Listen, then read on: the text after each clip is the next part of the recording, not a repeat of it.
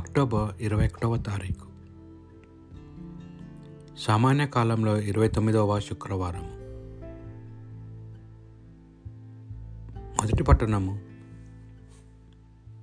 పునీత చిన్నప్పగారు ఎఫీసులకు రాసిన లేఖ. నాలుగవ అధ్యాయము ఒకటి నుండి ఆరు వచనముల వరకు. ప్రభు సేవకుడును అగుటచే బందీనైన నేను మిమ్ము ఇట్లు అర్థించుచున్నాను. మేము పిలిచినవాడు దేవుడు మీకు ఏర్పరిచిన అంతస్తునకు తగిన విధముగా జీవింపుడు. మీరు ఎల్లప్పుడూ సాధువులుగాను స్వాతికులుగాను సహనశీలుగాను ఉండవలను. పరస్వరము సాయమునుచుకున్నట్టు ద్వారా మీ ప్రేమను ప్రదర్శింపుడు.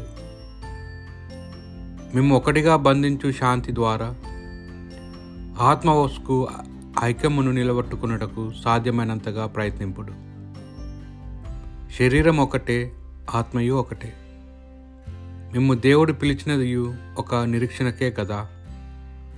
ఒకే ప్రభు ఒకే విశ్వాసము. ఒకే జ్ఞాన స్నానము ఒకే దేవుడు. మానవులందరికీ ఒకే తండ్రి. ఆయన అందరికి పైగా అందరి ద్వారా అందరి అందు ఉన్నవాడు.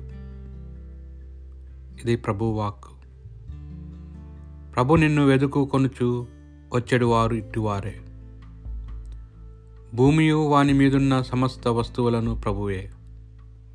ప్రపంచమును దాని అందు వసించు ప్రాణునెల్లు ప్రభువుకు చెందినవే. అతడు లోకమునకు సముద్రముల మీద నిర్మించెను. అంత ప్రవాహముల మీద స్థిరముగా నెలకొల్పను. ప్రభు నిన్ను వెదుకు కొనుచు వచ్చెడి వారు ఇట్టివారే.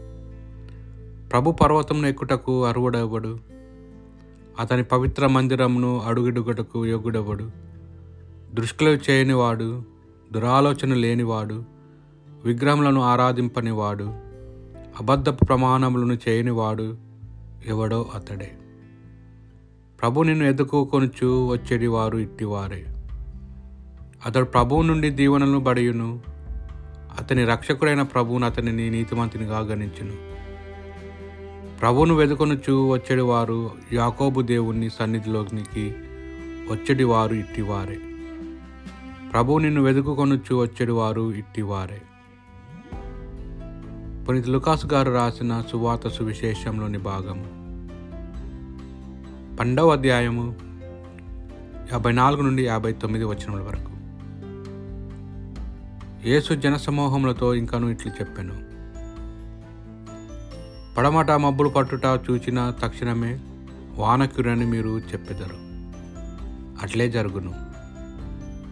దక్షిణపు గాలి వీచుట చూచి వడగాలి కొట్టునని చెప్పుట వేషధారులారా మీరు భూమాకాశ లక్షణములను గుర్తింపగలరు. మరి ఈ కాల చిహ్నములను ఎలా గుర్తింపలేరు? ఏది సముచితమో మీరు స్వయముగా నిర్ణయించుకొనలేరేమి? నీపై నీ శత్రువు వ్యాజ్యము తెచ్చి న్యాయాధిపతి ఎడుటకు నిన్ను కొనిపోవునప్పుడు మార్గ మధ్యమునే అతనితో సఖ్యపడుము. లేనిచో అతడు నిన్ను న్యాయాధిపతి వద్దకు ఈడ్చుకొని పోవును. న్యాయాధిపతి నిన్ను బంట్రోత్తో చేతికి అప్పగించును. అతడు నిన్ను కారాగారంను బంధించును. నీవు చెల్లింపవలసిన రుణములో కడపటి కాసు చెల్లింపు వరకు నీవు చెరసాలలోనే ఉండు అని నేను మీతో చెప్పుచున్నాను. ఇది ప్రభు సువిశేషము.